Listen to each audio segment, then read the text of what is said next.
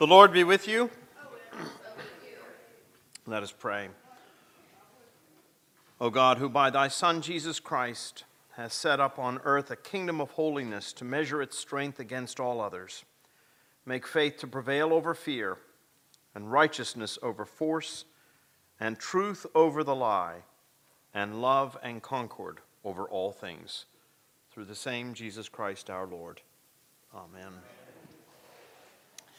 Well, today we begin in Romans chapter 6. We're actually concluding this chapter, coming to the very end of it, and looking in particular at one verse, that is Romans chapter 6, verse 23. So if you have your Bibles, please open them to Romans chapter 6. We're going to take a look specifically at chapter 6, verse 23, a passage that I'm sure is very familiar to all of you. For the wages of sin is death, but the gift of God is eternal life in Christ Jesus our Lord.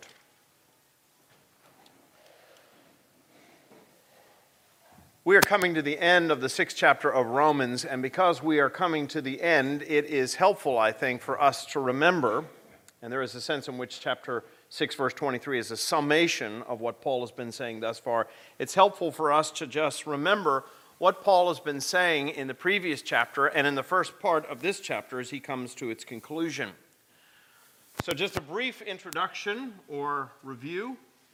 In chapter 5 of this epistle, Paul had been talking about the permanence of our salvation, about the fact that for those who are in Christ Jesus, salvation is not a temporary thing, nor is it something that we are capable of losing. It is a permanent thing. It is an eternal thing. He begins this chapter, chapter 5, with the words, "Therefore, since we have been justified by faith, we have peace with God through our Lord Jesus Christ." One of the reasons why our salvation is permanent, he said, is because now we who were once at war with God are now at peace with God. Not by virtue of anything that we have done, but by virtue of what God has done on our behalf in the person of Jesus Christ. So we are no longer at war with God, we are at peace with God. And all of this is due to the fact that Jesus Christ has come in the person of the new Adam. Jesus is the one to whom we have been united in the same way that we have been united to Adam. Just as our destiny was bound up in Adam's destiny, so now Paul says our destiny has been bound up in Jesus Christ. We have been united to him. Look at chapter 5, verses 12 and 13.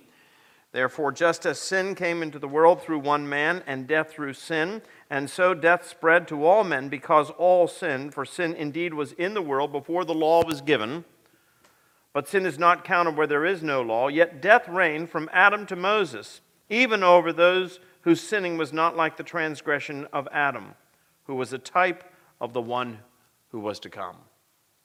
So we were all in Adam. We talked about federal theology here, how the fact that you and I were represented by Adam, and when Adam fell, we all fell as a consequence, and we're all paying the penalty for Adam's transgression.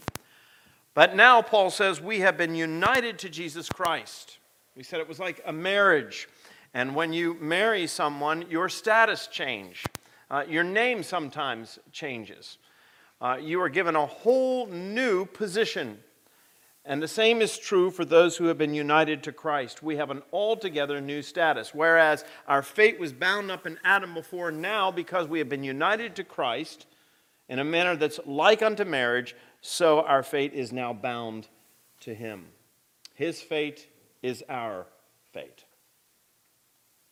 Now, in chapter 6, what Paul is going to go on to talk about are the objections to this idea, that our salvation is eternal, that there's no way that it can be lost, and that it is all a matter of grace, it's all a matter of a free gift.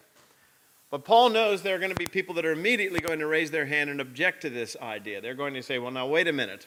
If it is true that we are saved not by virtue of anything that we do, if our fate is now bound up with Christ, no longer with Adam, and nothing can separate us from the love of God, well then, it doesn't really matter how we live.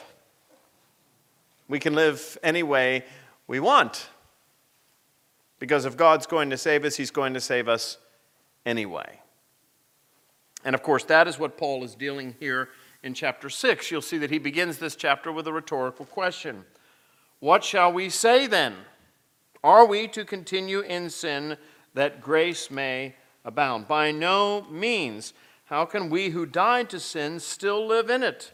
Do you not know that all of us who have been baptized into Christ Jesus were baptized into his death? We were buried, therefore, with him in baptism into death, in order that just as Christ was raised from the dead by the glory of the Father, we too might walk in newness of life. The objection that Paul is dealing with here is that grace, if it's true that we're saved by grace, God's undeserved, unearned favor, that is ultimately going to lead to lawlessness. And Paul says it is not true. Because we've not only been united to Christ in his death, that is to say, that as he died for our sins, so we were buried with him, we have also been raised, he said, just as Jesus was raised on the third day to a new life. And therefore, just as Christ cannot go back into the grave because he has been raised to a new life, so we cannot go back to our old ways. We talked about this the last time that we met 2 weeks ago. We didn't meet last week, of course, because of the weather. But 2 weeks ago, we talked about the fact that this is really Paul's solution to the whole notion of holiness. This is his answer to the doctrine of sanctification. That we reckon ourselves dead to sin and alive in Christ. We said that a person who is an adult may want to be a child again, but they can't go back to being a child again. They can act childishly, but when somebody acts childishly, what do we say to them? We say, grow up, because we acknowledge the fact that you can't go back to what you once were. You can only go forward, and that is exactly what Paul is saying here. A person who's been united to Christ in his death and in his resurrection can't go back. There's only one place to go, and that is to go forward. So he says we must go forward and live lives of holiness because we can no longer return to the old ways. He says we are no longer slaves to sin, but slaves to righteousness. Now that is really interesting, that language of slavery. Now, just take a look at Romans chapter 6, beginning at verse 16. What then? Are we to sin because we are not under law but under grace? By no means. Do you not know that if you present yourselves to anyone as obedient slaves, you are slaves of the one whom you obey, either of sin, which leads to death, or of obedience, which leads to righteousness? Some years ago, Ray Stedman, he has since gone to glory, but who was a great pastor out in California, tells the story of how one day he was walking down the streets of Los Angeles. This was back in the 70s, and he saw a man coming toward him on the sidewalk. And the man was wearing a sandwich board, and the man was obviously sort of a hippie, and he was coming towards Stedman, who's, this sort of clean-cut pastor, and he sees this man coming toward him. He's got a long beard, long hair, and he's wearing a sandwich board. And he gets just close enough that Ray Stedman can see the writing on the sandwich board, and it said, "I am a slave to Christ." At which point, Stedman, not wanting to have an encounter with this man, passed to the other side of the road. But he was still curious to see what was on the other side of the sandwich board. And so as the man passed by, Stedman turned around to see what was on the other side, and it was the words, "Whose slave are you?" I'm a slave to Jesus Christ, and the question is, whose slave are you? Well, that is exactly the question the Apostle Paul is asking here in Romans chapter 6. He says, we all have a tendency to think of ourselves as free, but we're not really free. We're all serving somebody, every single one of us. We're either slaves to sin, which he says leads to death, or we are slaves to righteousness, which leads to eternal life. But we all are in service to someone. Whose slave are you? Any Bob Dylan fans out there today? Anybody a Bob Dylan fan? Oh, you ought to be. I mean, he wrote some great songs. He wrote a wonderful song some years ago. He made a profession of faith in Jesus Christ some years ago. And after that profession of faith, Bob Dylan wrote this little song. It is a great summation of what the Apostle Paul is talking about here in Romans chapter 6. That if we have died to sin and we are alive to Christ, we are now his servants, no longer slaves to sin, but slaves to righteousness. And Bob Dylan wrote this song. It goes like this. You probably won't be able to read the words up there. I can barely read them on the screen myself. But let me just go ahead and read them to you. Bob Dylan wrote, "You may be an ambassador to England or France. You may like to gamble. You may like to dance. You may be the heavyweight champion of the world. You might be a socialite with a long string of pearls. But you're going to have to serve somebody. Yes, indeed, you're going to have to serve somebody. Well, it may be the devil or it may be the Lord, but you're going to have to serve somebody. Might be a rock and roll addict. Dancing on the stage, money, drugs at your command, women in a cage. You may be a businessman or some high-degree thief. They may call you doctor or they may call you chief. But you're going to have to serve somebody. Yes, you're going to have to serve somebody. Yes, it may be the devil, it may be the Lord, but you're going to have to serve somebody. You may be a state trooper. You may be a young Turk. You may be the head of some big TV network. You may be rich or poor. Maybe you're blind or lame. Maybe living in another country under another name. But you're going to have to serve somebody. Yes, you're going to have to serve somebody. Well, it may be the devil or it may be the Lord, but you're going to have to serve somebody." That's the reality, folks, and that's what the Apostle Paul is reminding us of. Every single one of us serve somebody. And we're either serving sin, which leads to unrighteousness and to death, or we are serving Jesus Christ, which leads to life eternal. But you're going to have to serve somebody. And that's what Paul is talking about here in this 6th chapter of Romans. None of us is ultimately free. We're serving one or the other. And that's really what chapter 6, verse 23 is summing up. For the wages of sin is death. That's one means of service. But the free gift of God is what? Eternal life through Jesus Christ our Lord. This is one of the most important verses in the Bible. That's not to imply that there aren't other important verses in the Bible, and it's not to imply that the whole Bible is not important. The Apostle Paul makes it very clear, writing to Timothy, that the whole of Scripture is divinely inspired. It is God-breathed. It is theopneustos, and it is profitable for teaching, for rebuking, for correcting, and for training in righteousness. The whole of Scripture. But we cannot deny the fact that there are just some little golden verses that just sort of distill in a few words the message of the gospel. And Romans chapter 6, verse 23 is one of those. It's taught in Sunday school. This is one of those verses of the Bible that you really ought to read, mark, learn, and inwardly digest. This is one you ought to commit to memory. Because if you're going to be an effective witness to Jesus Christ, this is one of the answers to the questions that people ask. Why should I believe in Jesus Christ? And the answer is because the wages of sin is death. But the free gift of God is eternal life through Jesus Christ our Lord. It is a gem of a passage, a very important passage. And it introduces us to what the Bible speaks about in any number of places, what theologians sometimes refer to as the doctrine of the two ways. The doctrine of the two ways. Now, Paul talks about this at great length in his epistles, but it's not a Pauline idea. Paul, of course, is simply teaching what Jesus taught before him. And Jesus taught this message of the two ways.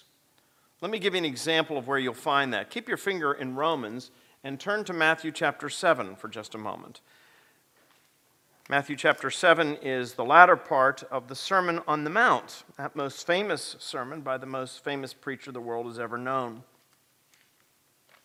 And in Matthew chapter 7, Jesus introduces us to this idea, this doctrine of the two ways.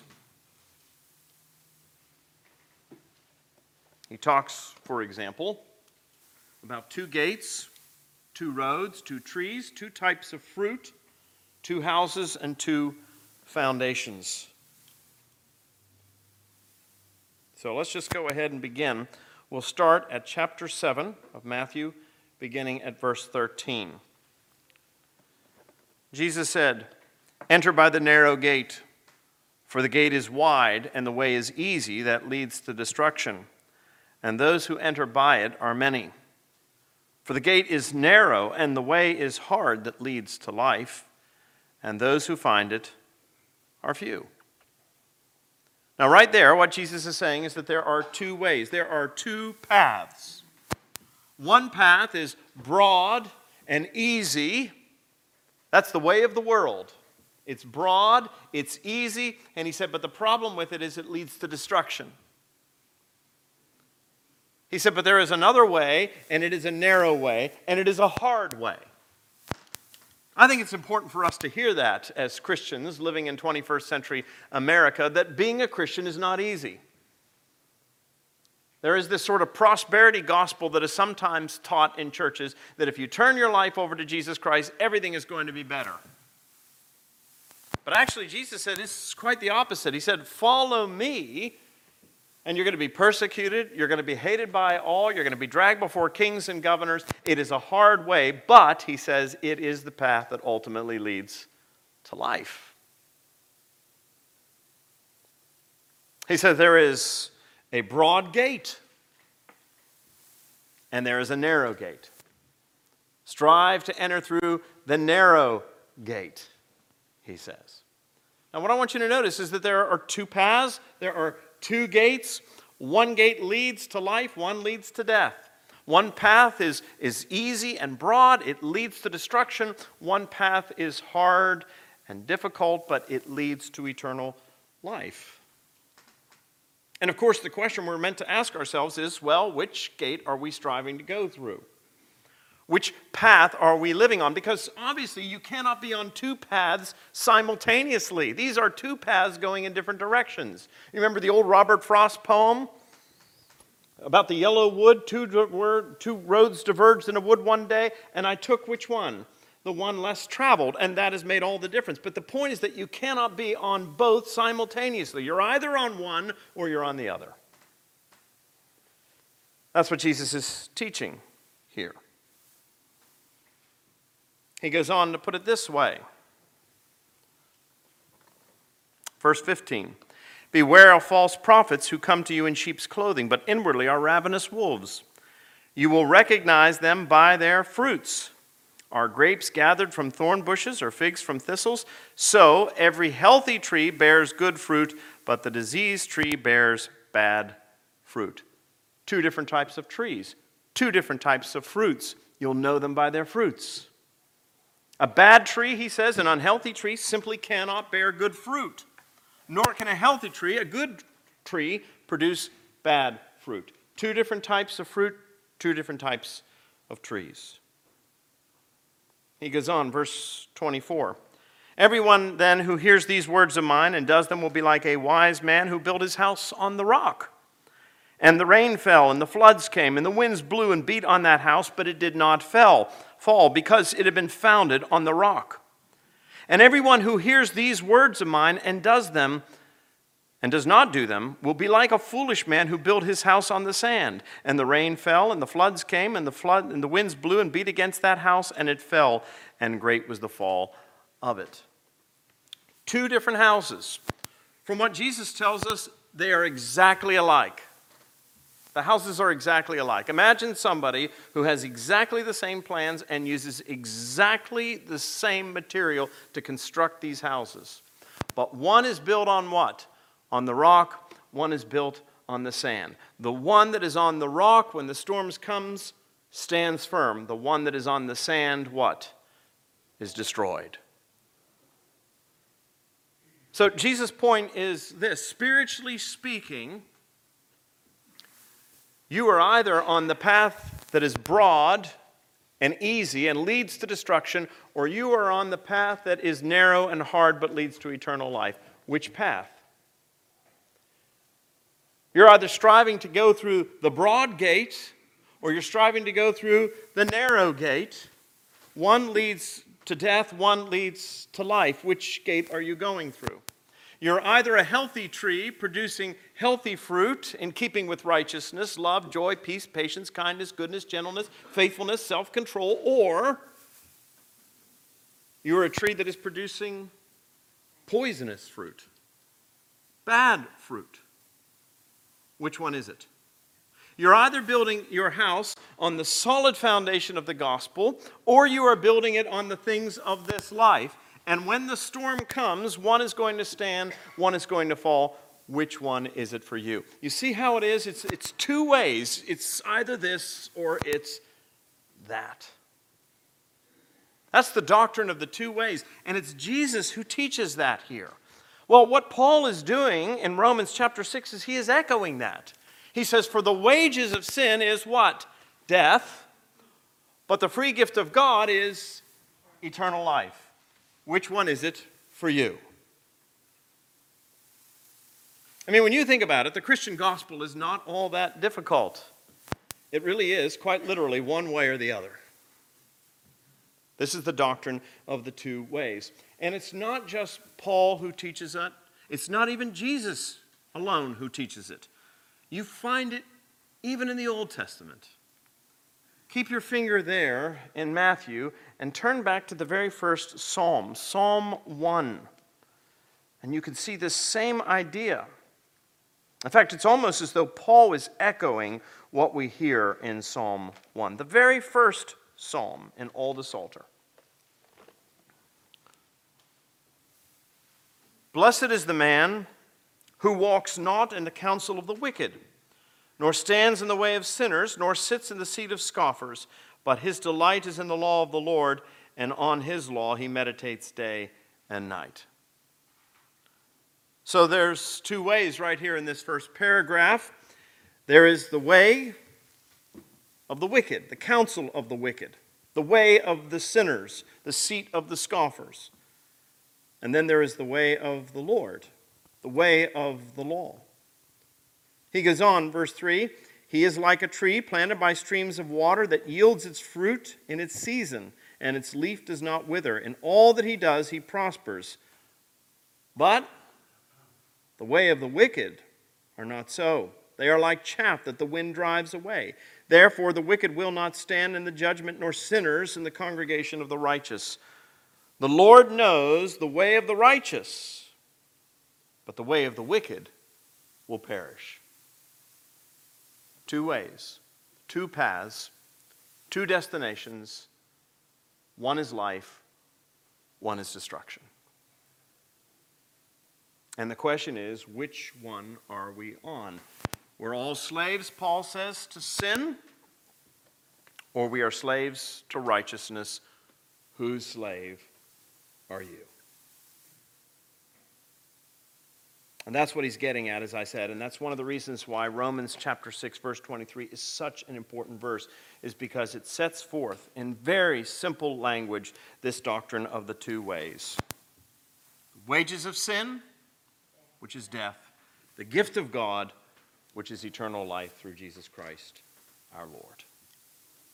Now that's an interesting phrase, isn't it? The wages of sin. It is the payment for sin. It is something that we earn contrasted with the free gift. So one is something that we earn, one is something that we do not. Dr. Carl Menninger was the director of and founder of the famous Menninger Clinic in Topeka, Kansas. Perhaps you've heard of him.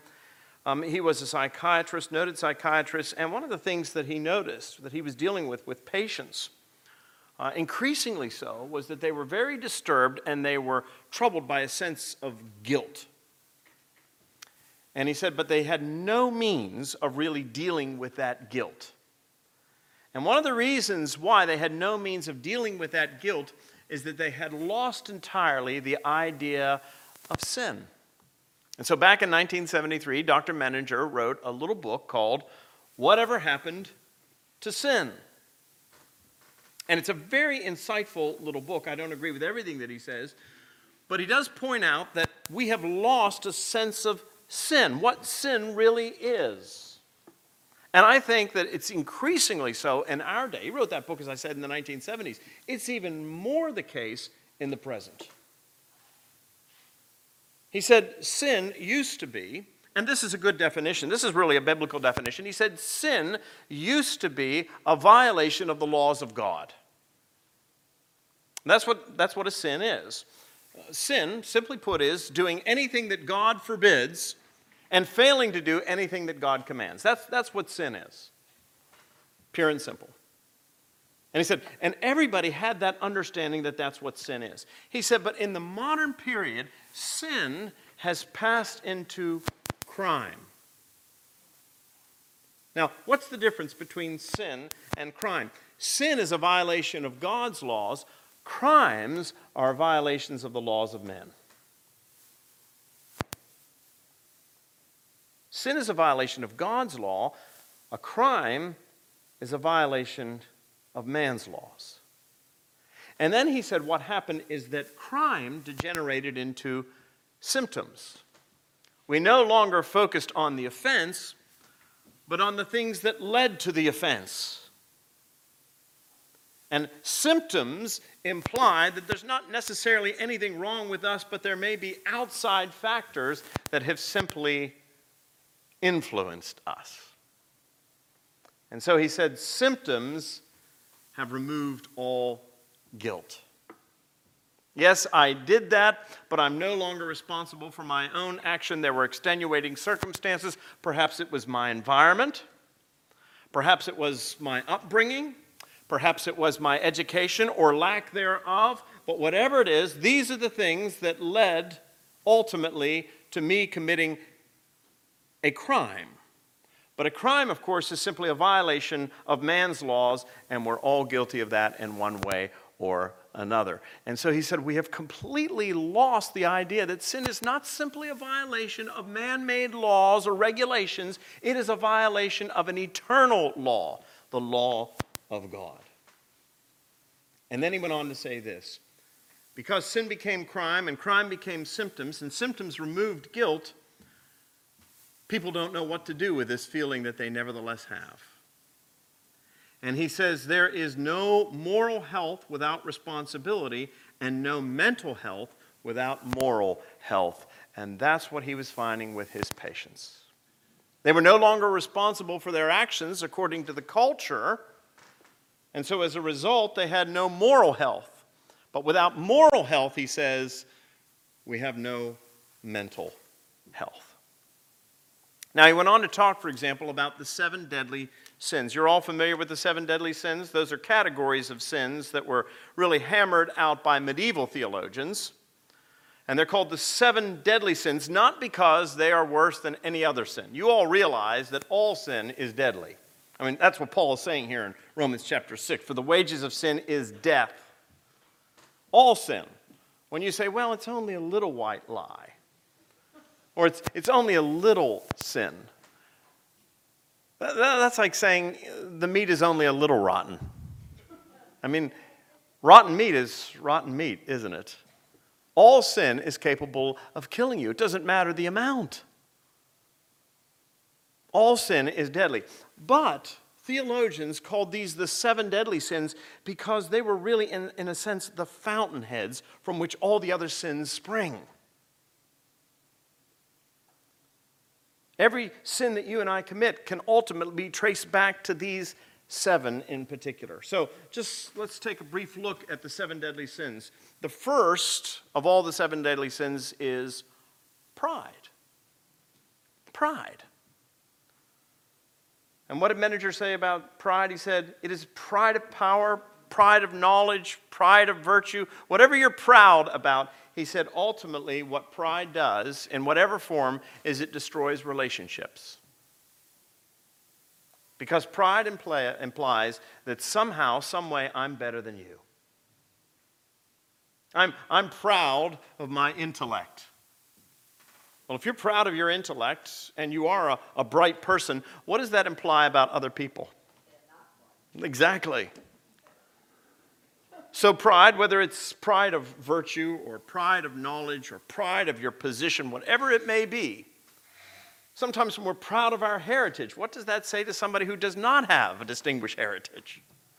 That you're less than. What pride does is it kills, he says, relationships. It destroys relationships in whatever form it comes. Lust. And lust includes all sexual sins, anything that God forbids. He says, what does it do? It destroys our own personality. And it undercuts trust. You know, why is it that when somebody is unfaithful in a marriage, it is very difficult to salvage the relationship? Because all relationships ultimately are built on trust. Now, that doesn't mean that it's not capable of being salvaged. It just means that it is very difficult to salvage a relationship in which the trust has been destroyed. But that's what lust does. It destroys trust. Gluttony. It's a good message for us, especially as we approach Thanksgiving and Christmas. Gluttony. Not just gluttony for food. Gluttony for anything. Gluttony for alcoholism. Gluttony for a particular type of food. What does gluttony do? It destroys the body. We all know that. It's one of the reasons I hate to go to the doctor. Because inevitably, he says, you need to lose so much weight. And it's hard, it's difficult, but we recognize that we need that in order to be healthy. But what does gluttony do? It destroys the body. Anger, wrath. What does that do? It destroys other people. I can tell you, I have seen a father destroy his child by just an ill-mannered word, by just an offhand remark. I've seen little children just absolutely devastated by it. Anger destroys relationship. How about sloth? Menninger said sloth destroys opportunities. You could be the brightest person in the world, and you could make a huge difference in the life of other people, a huge difference in the world. But if you are a lazy person, your opportunity to do so is wasted. And as a consequence, your life is wasted. It destroys opportunities. It destroys healthy ambitions. Envy. Wishing you had what somebody else has. What does it destroy? It destroys contentment. And let's just go ahead and admit it. We all want to be content. That's what we're all searching for. It's what we're all longing for, contentment. That peace which passes human understanding. But so often we think, if I can only have what you have, then I can be content. And then we get it, and we discover it's not enough. We want more. That's what envy does. It destroys contentment. And what about greed? Greed destroys generosity. Menninger, in that little book, talks about a very wealthy young man that he was dealing with. And the man was always obsessed with his money. And Menninger said, well, if it's such a problem in your life, why don't you just give it away? And the young man said this. At least he was self-aware. He says, I know I should, but I just cannot bear to do it. That's greed. And greed was eating him up. It was destroying him. It was destroying a spirit of generosity. Now, the point that he was making in that book is that all of the 7 sins were deadly. Every single one of them leads to death. Pure and simple.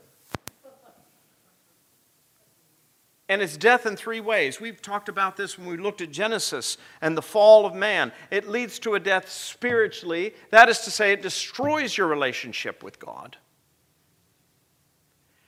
It leads to a death morally, because we no longer want to take responsibility for our own actions. We want to blame other people. I'm not responsible for what I did. Somebody else is responsible for that. The woman thou gavest me, she caused me to sin. It destroys our sense of morality, our sense of right and wrong, our sense of culpability. And ultimately, it destroys us physically because, as Paul reminds us here, the wages of sin is death. Every single one of us dies physically, morally, spiritually. That is where the path of sin leads. And that's one way. That is one way. And the question is, are you in that way? Are you on that path? Is that the gate that you're striving to get through? But there's two ways. That's the first way. Yes, thanks be to God, there is a second way. And the second way is the way that leads to life.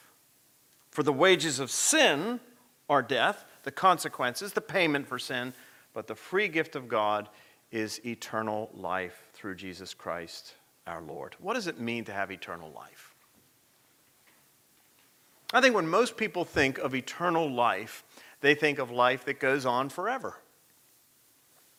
I'm going to pass out of this life, which is temporal, and I'm passing into that life, which is eternal, and it will go on and on forever. Is that what Jesus means by eternal life? Well, that's part of what he means by eternal life. That's why C.S. Lewis, at the end of the Chronicles of Narnia, describes their new adventures in Narnia as the rest of the story. He says, everything up to this point had been but the title page. Now, he said, begins the real journey, the real adventure in which each chapter is better than the one before. Yes, it is life never ending. But actually, that's just scratching the surface of what the Bible means and what Jesus really means by eternal life. Eternal life is not just something that you and I enjoy in the future. It is something that we are intended to experience in the here and now. So turn to John's Gospel for just a moment, to John chapter 17. That's the first place we're going to stop, then we're going to go back further. But in John chapter 17,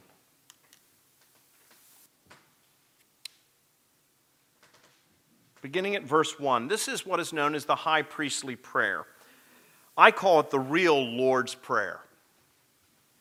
You know, that prayer that we pray on Sunday that we call the Lord's Prayer, Our Father who art in heaven, hallowed be thy name, it's really a misnomer to call it the Lord's Prayer.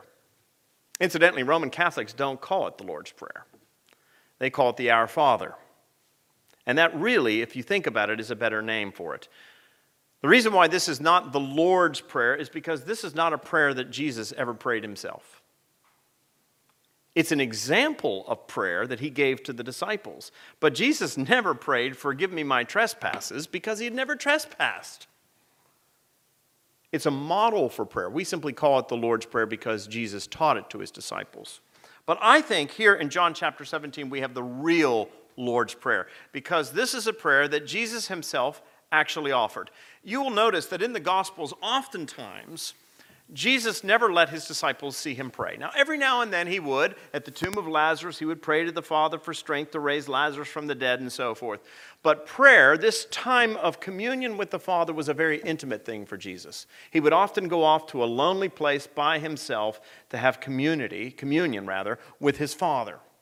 And the disciples were not necessarily invited to be a part of that. You'll recall even on the night before he was crucified in the Garden of Gethsemane, Jesus went off by himself. He asked them to stay and watch and pray, but he went off by himself to converse and to commune with the Father. But as Jesus was coming to the end of his ministry,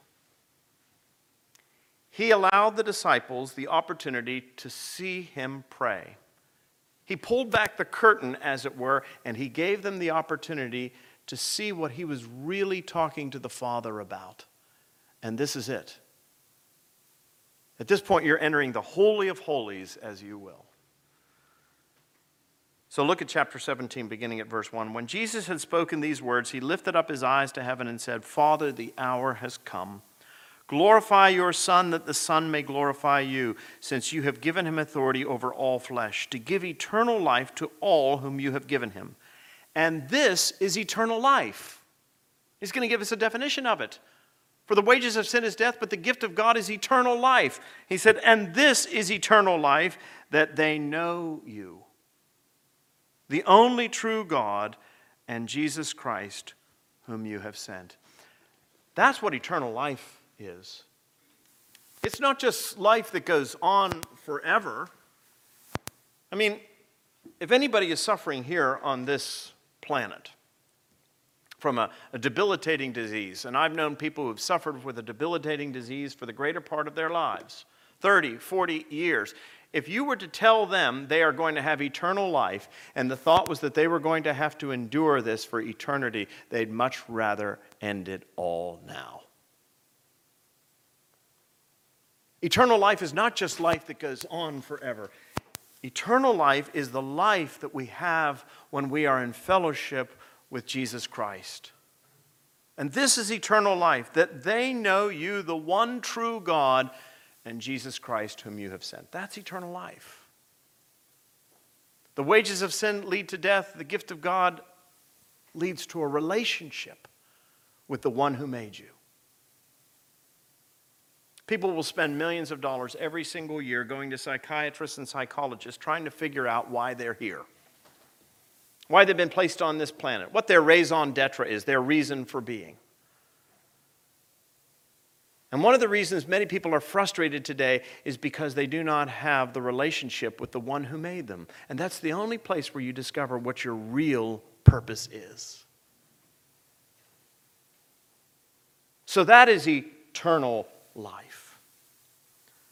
And it's not just that. Go back to John chapter 10 now.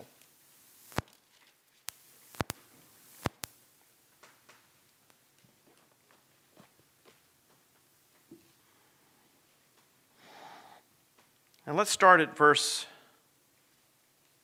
1.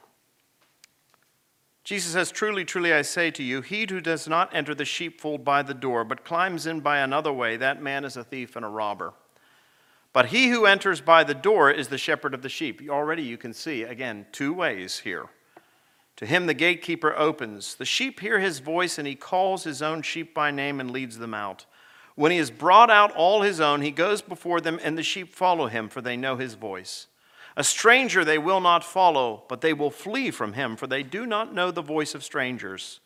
This figure of speech Jesus used with them, but they did not understand what he was saying to them. So again Jesus said to them, 'Truly, truly, I say to you, I am the door of the sheep.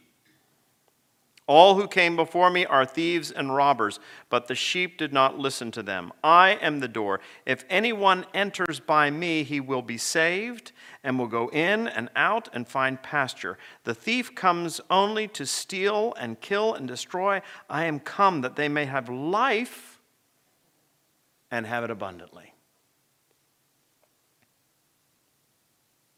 So when we say the wages of sin, the penalty for sin, the payment for our sins is death, and we say the free gift of God is eternal life, this is what we mean by eternal life. Yes, it is a life that goes on forever, but the best part about it is that it is a life that is lived in communion with God, and it is a life that is full and abundant. And that is something that you do not have to wait to experience. It is something that you can experience right here on earth.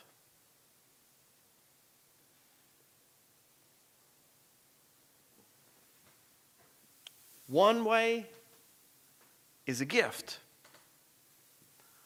One way is the payment.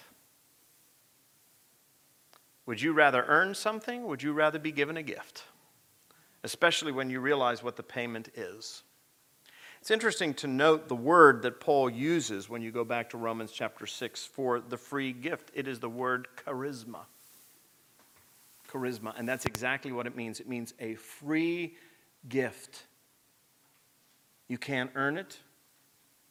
You can't purchase it. It is a free gift. And it only comes through Jesus Christ. So here's the question for you as we finish out this 6th chapter of Romans. Which path are you on? Which gate are you passing through? Which foundation are you building your life on? On the shifting sands of this world or on the solid rock of God's Word? Are you earning the wages of sin, which is death, or have you received the free gift of God, which is eternal life, full and abundant life through Jesus Christ our Lord? But folks, you need to understand there are only two ways and you're on one path or the other. That's one of the things that many people find offensive about Christianity. Well, isn't there another way? There's no other way. This is the way. May God grant that we may walk in it. So Romans chapter 6, verse 23 is an extraordinary little verse. There are many people out there in the world, they are searching, they are longing, there's something missing in their life, but they don't know what it is. This is what we have to present to them. We have to present to them the fact that they are on one of two paths. One path leads to destruction, but one path is a free gift and it leads to eternal life. Why should I believe in Jesus Christ? Why should I become a Christian? Why should I come to church? Because you're on a path that leads to destruction if you're not on the path that leads to eternal life. Jesus says, I am the door, I am the gate, enter through me, and you will find everything that your heart desires and more. Now, we finished up a little bit early. That rarely happens. But I don't want to start Romans chapter 7 yet. So let me just pause there for a minute. We have about 10 minutes and give you the opportunity to ask any questions that you have about this or anything else for that matter. Yes, Lon. I know you told me 100 times that you talk about the relationship with God. Right. Can you give me the short version? Yeah, I mean, it's like anything else. It's like any kind of relationship. You know, the best way I can describe it is this. If somebody asks me, and I used to always use Queen Elizabeth II as the example, but since she's gone to glory, but let's just say that she's still alive. I'll just use her as an example. If somebody were to say to me, do you know Queen Elizabeth II? I could have said, back in the summertime when I was in England, yes, I do. In fact, I've been to her house. I know what kind of dog she likes. I know who her children are. I know when she was born, and I know what kind of drink she drinks in the evening. I know what her favorite residence is. And what I'm saying is I know Queen Elizabeth in the sense that I know a great deal about her. But if somebody were to say, yeah, but that's not what I mean. I mean, do you know her personally? Well, then the answer would have to be, no, I don't.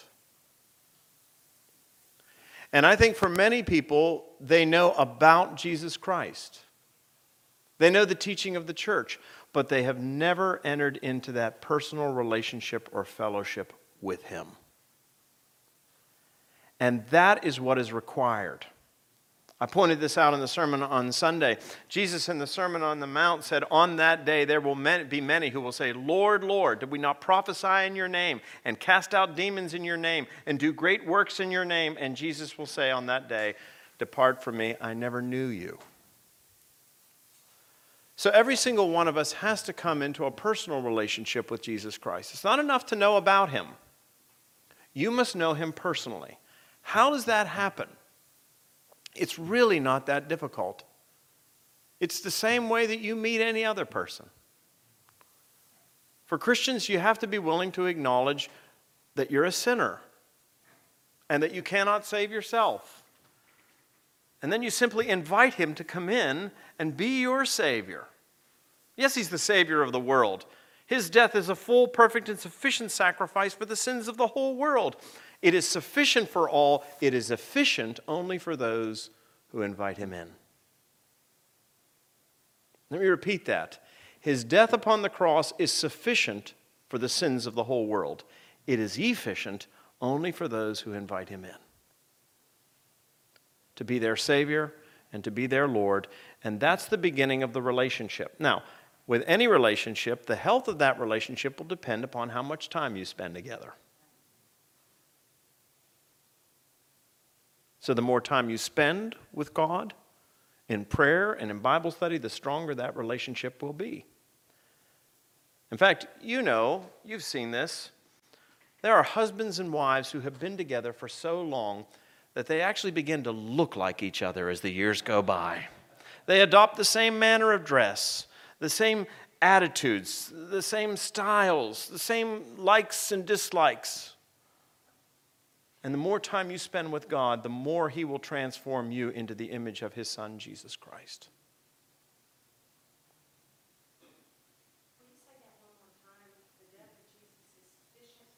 It is sufficient for the sins of the whole world, but it is efficient only for those who invite Him in.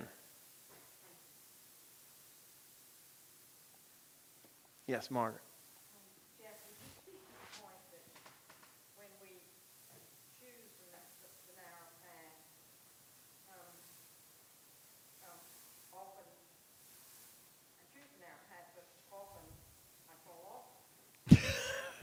That's a great point. Absolutely. Yes, what it is the entrance in is what Jesus is talking about. That's what Lon's question is. How do I get on the narrow path? How do I get through the gate? That is the entrance into the life. Once we are on that path, absolutely, it is. There are times when it seems as though we veer off. The good news is that once we enter onto that path, we do not journey on it alone. And that's where God, the Holy Spirit, brings us back in. Sometimes gently He draws us back, sometimes with a little more force. But that's the good news. But that's why Jesus talks about entering through the narrow gate, entering through the door, and talks about Himself being the door or being the gate. We have to enter in. Once we are on that path, then the Holy Spirit journeys with us. Yeah.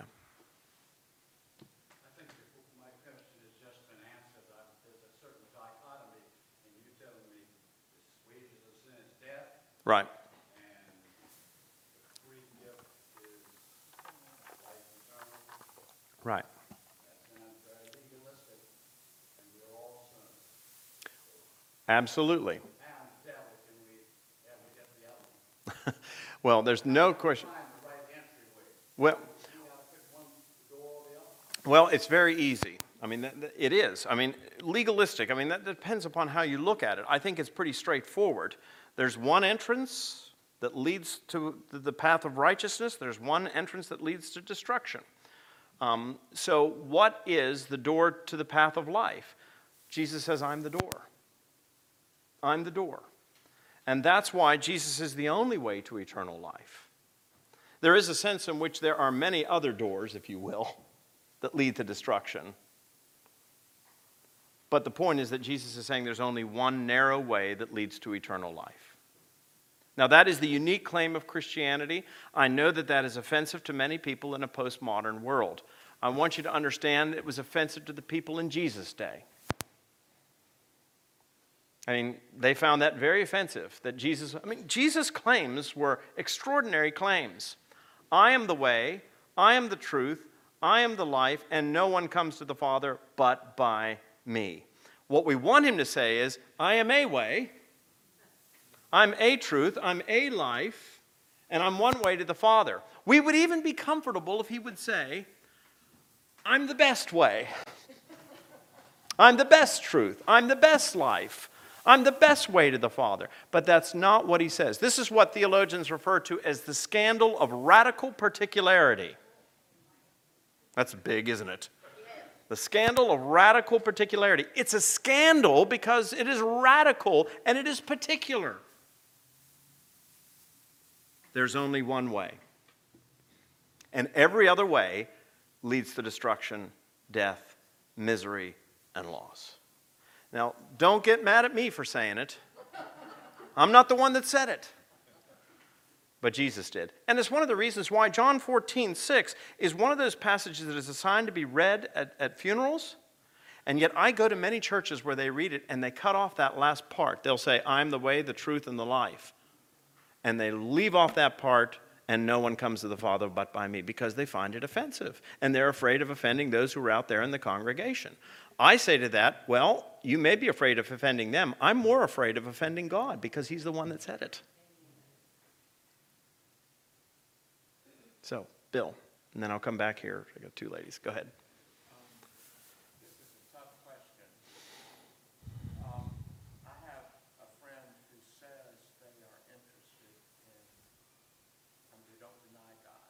Right. I'll repeat the question. They don't deny the existence of God, but they struggle with the Bible and, you know, what we know about God is revealed in His Word. It's also revealed in nature, as we know that. Right.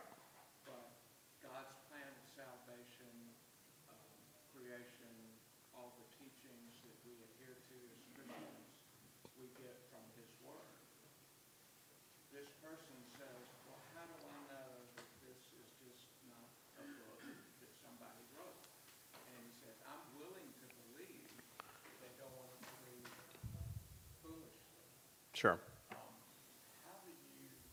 Respond to that? So the question is this. If we come to know God through His Word, and His Word as Christians we believe is found in the Bible, how do we trust the Bible? How do we know that the Bible is a trustworthy document? How can we know that what has been passed on to us is something that is legitimate? Somebody just didn't write all this stuff up. Well, what I would say to you is you trust the Bible in the same way that you trust any other book. I mean, Christian faith, you understand, Christian faith is based upon historical events. It's based upon evidence. I mean, that was one of the things that's so wonderful about the story of Thomas in the Gospels, that when the disciples said, "We've seen the Lord," Thomas said, "Well, good for you, I don't believe it." And I'll be honest with you, we call him Doubting Thomas. We give him a rough time and so forth. If I'd been there, I'd have said exactly the same thing. I probably wouldn't have been as polite. I would have said, "I don't know what you're smoking, Peter, but I can tell you right now, people don't come back from the dead." I wouldn't have believed it either.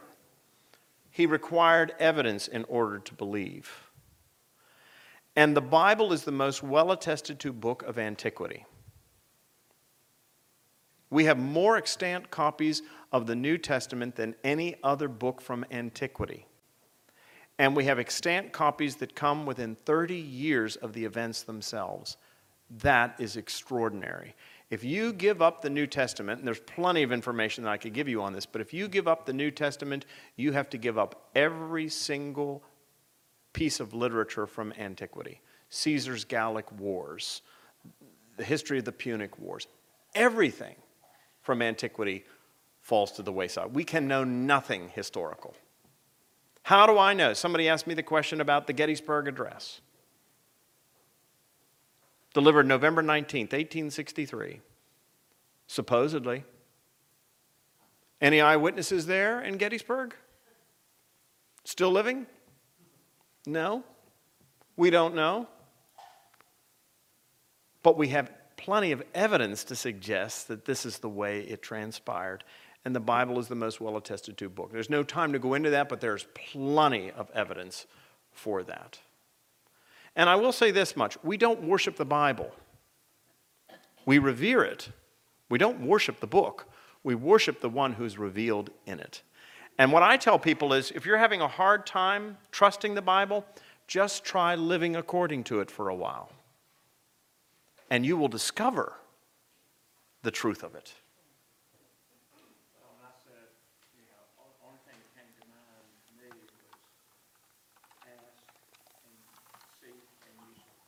It's a great answer.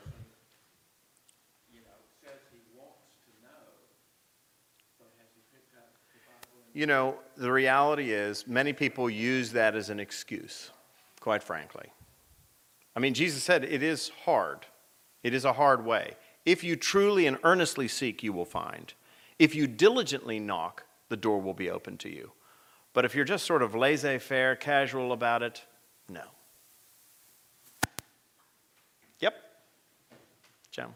Probably a humanistic question, but I don't really think I understand eternal life.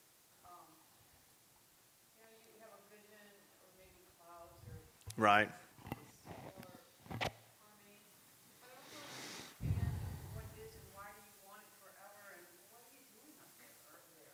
Yeah, I mean, I'll be the first one to admit to you, if, you know, the images of gates of pearl and streets of gold, I don't know about you, but I think the Low Country looks a lot better than that. I mean, I'm just going to be honest with you. It's hard for me to imagine that. So let me share a little story with you, just briefly, It was told by Charles Haddon Spurgeon. And Haddon, Spurgeon was the great preacher and Baptist preacher in London in the 19th century. And he said that he knew a man who was a Christian but really struggled with the idea of heaven. What's that going to be like? What's eternal life going to be like? He just really struggled with it. And that's because this life is the only thing you and I have known. And he said, so he really had a hard time because whenever he thought of heaven, he thought of gates of pearl, streets of gold, and countless angels sitting on clouds that he didn't know. And he said that was not a very attractive place for him. But then that man lost his younger brother. He was extremely close to that younger brother. And he said now when he thought of heaven, he no longer thought of streets of gold and gates of pearl and countless angels sitting on clouds. He now thought of those things, but he also thought of one little fellow that he knew. And Spurgeon said as that man's life went on and he became an old man, it suddenly dawned on him one day that he actually knew more people in heaven than he did on earth. And that's what he was longing for more than anything else. He was longing for that great reunion when he would be reunited with those who had gone before. In that place where there's no more sighing, no more grief, but life everlasting. That's how Jesus describes it in the farewell discourse in John's Gospel, John 14. He says, I'm going to prepare a place for you. And if I come again, I will take you to be with me, that where I am, there you may be also. So when we talk about eternal life, I think it is a hard thing for us to grasp. But part of it is a reunion with those we love. It is not idleness. I think Lewis captured it right at the end of the Chronicles of Narnia. It is the grand adventure in which each chapter is better than the one before. The Apostle Paul put it this way, and this is probably the best I can do. But the Apostle Paul said, no eye has seen, no ear has heard. It has not entered into the mind of man what God has prepared for those who love him. And I think that is what we're aiming for. That's what we're looking for. I don't know what it's going to be like. All I know is that everything that I need for true contentment, peace, joy, and happiness will be supplied. It has not entered into the imagination of man. One last question, Cam.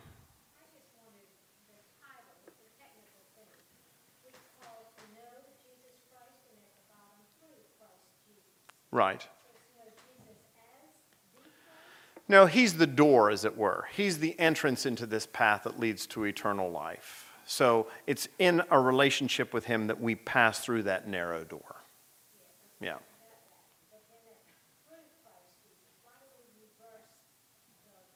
Oh, Christ Jesus and Jesus Christ. Paul just does that sometimes. You understand that Jesus and Christ, Jesus is his name. Christ is not his name. That's his title. So the Messiah Jesus or Jesus the Messiah. It makes no difference. Christ simply means anointed one. So I don't want you to think that that's his name, Jesus, and his surname is Christ. Jeff and his surname is Miller. No, it's Jesus the Christ or the Christ Jesus. That's all Paul is doing. So, all right. Well, let's close with a word of prayer. Father, we give you thanks and praise for your grace and for your mercy and for the free gift of eternal life. We thank you that the wages of sin, which are death, are not the final word for us when we pass through that narrow gate who is Jesus. We enter onto that path which ultimately, though it can be difficult in this life, leads to eternal life, to that life which is so full, so abundant that not even our wildest imaginations can consider, contemplate, or take in what it will ultimately be for us. So, Father, if there be any here who do not have that personal relationship, they may know a great deal about things biblical or theological or religious, but they may not have a relationship with you. If that be the case, draw them today into a relationship. Let them enter through that narrow gate and get on that path which you will lead them on, which will bring them ultimately to their final destination and their home. For we ask this in Jesus' name.